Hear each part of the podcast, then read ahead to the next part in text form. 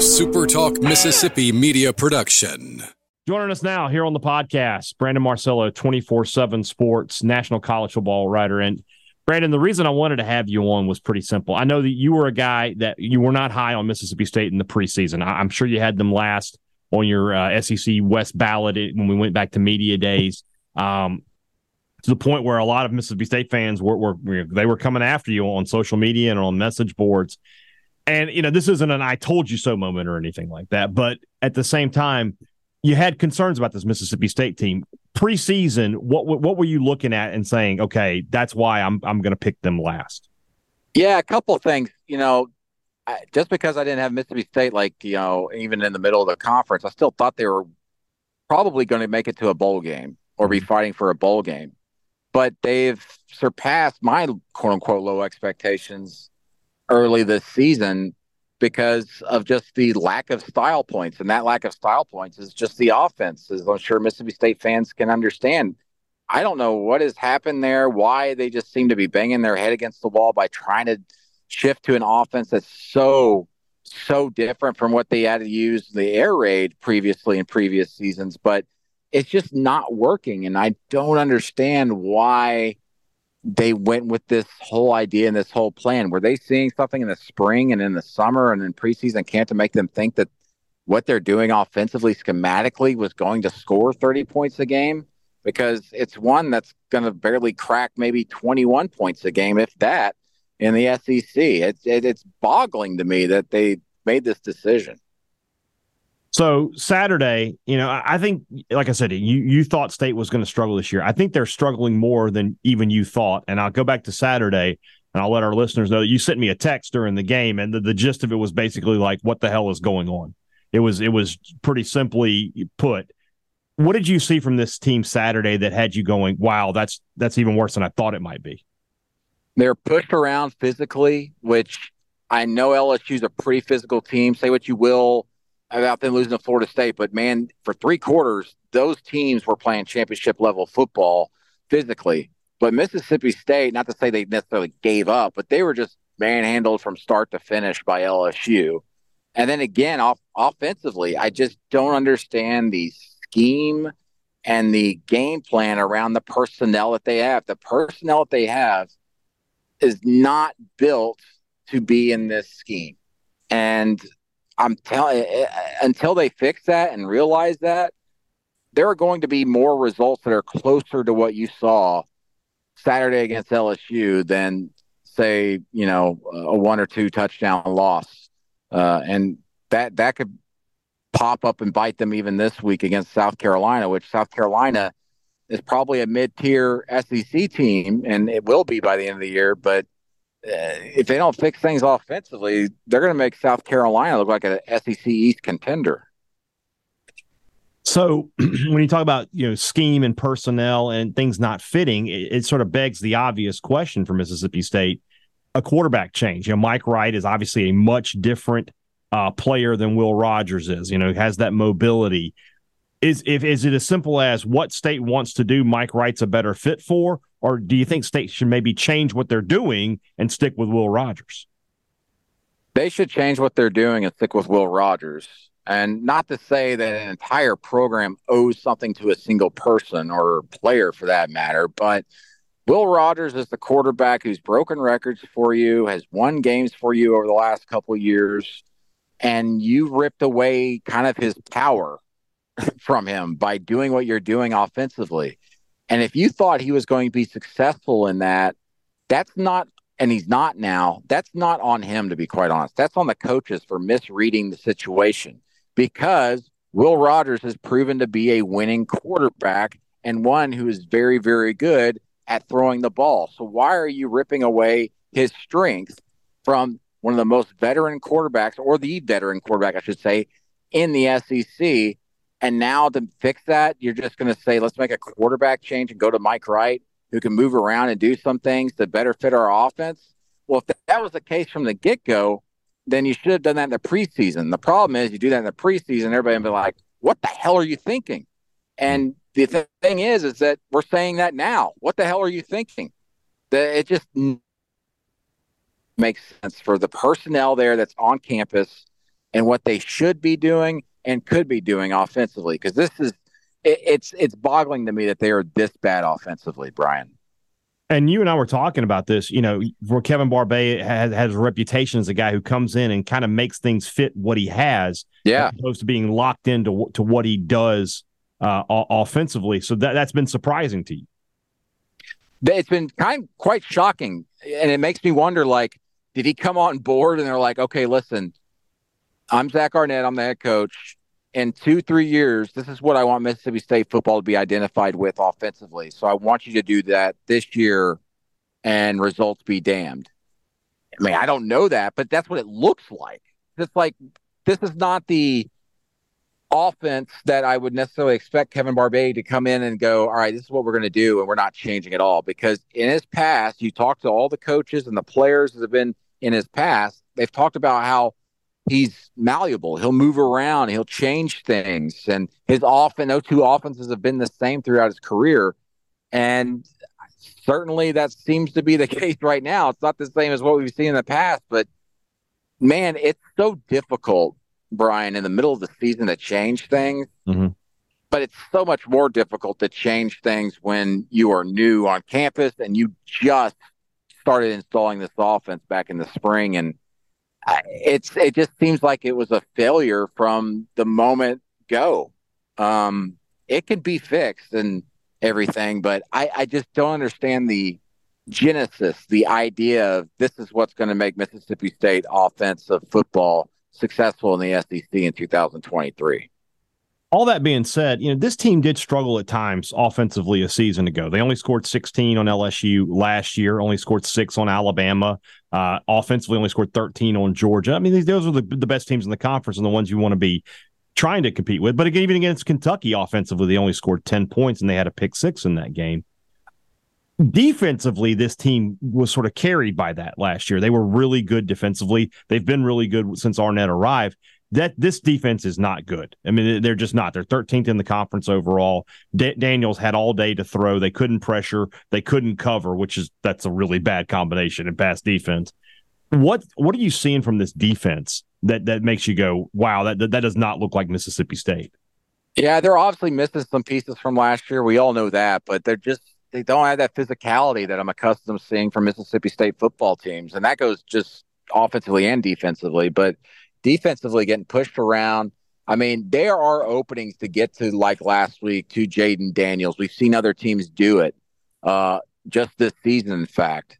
And the fact that Mississippi State was just not very successful in doing so and allowed him to kind of pick and choose whatever he wanted to do offensively, throwing the ball or running it, is very concerning because there's going to be more offenses that aren't necessarily the same as LSU, but are going to be able to uh, take advantage of Mississippi State's weaknesses, which are pretty glaring on tape.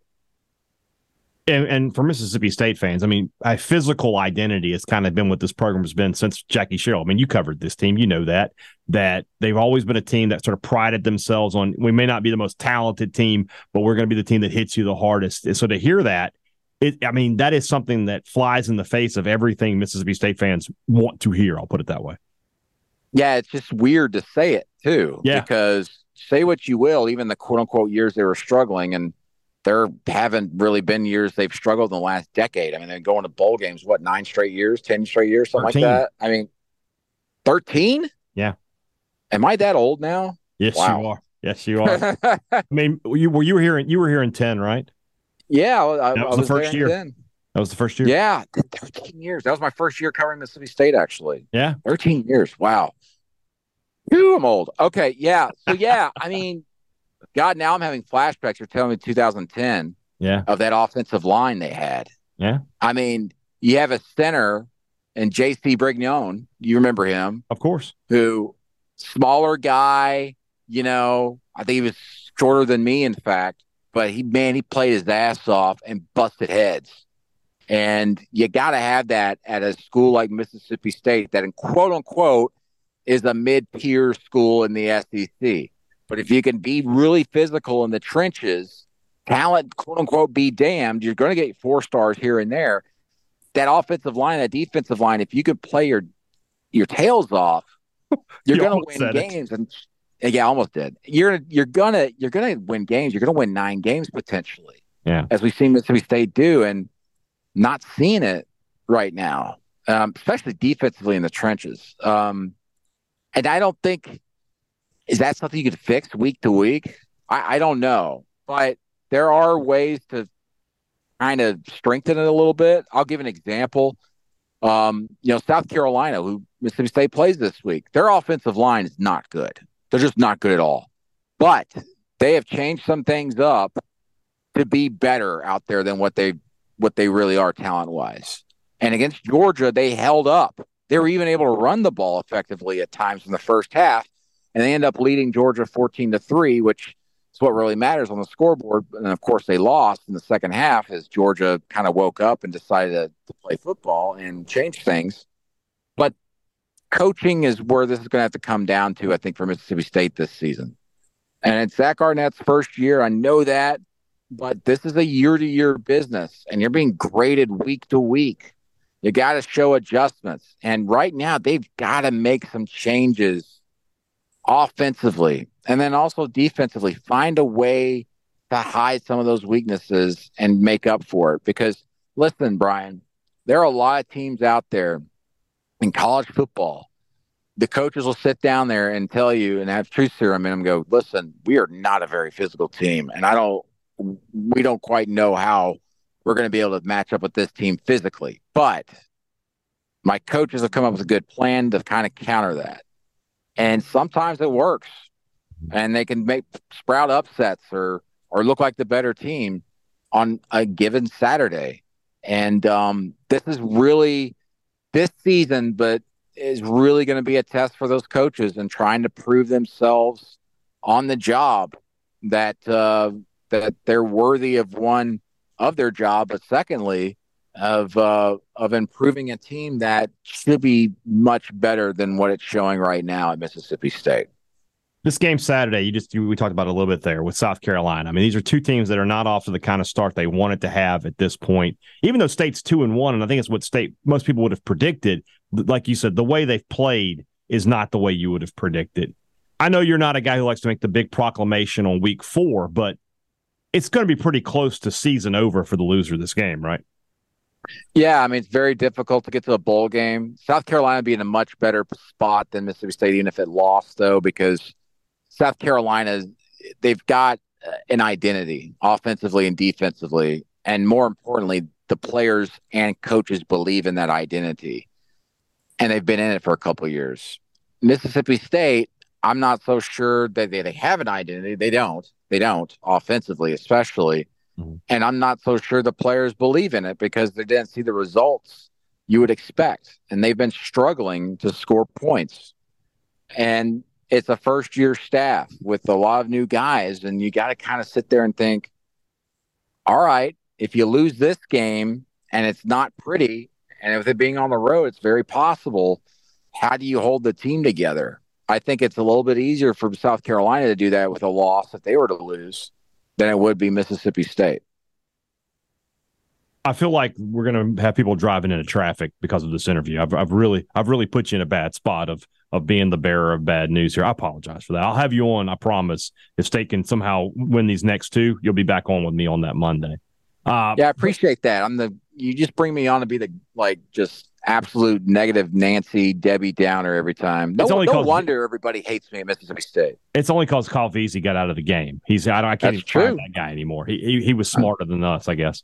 But here's the truth: if State wins this game Saturday, which they're fully capable of doing, you know, they're probably yeah. going to lose to Alabama on, on, the Saturday after that, but but nobody would would be projecting otherwise. Three and two, Brandon. That that's about what everybody would have projected who had State in a good spot preseason, and the people who had them in a bad spot would probably say, "Wow, they're a little bit ahead of where we thought they were going to be."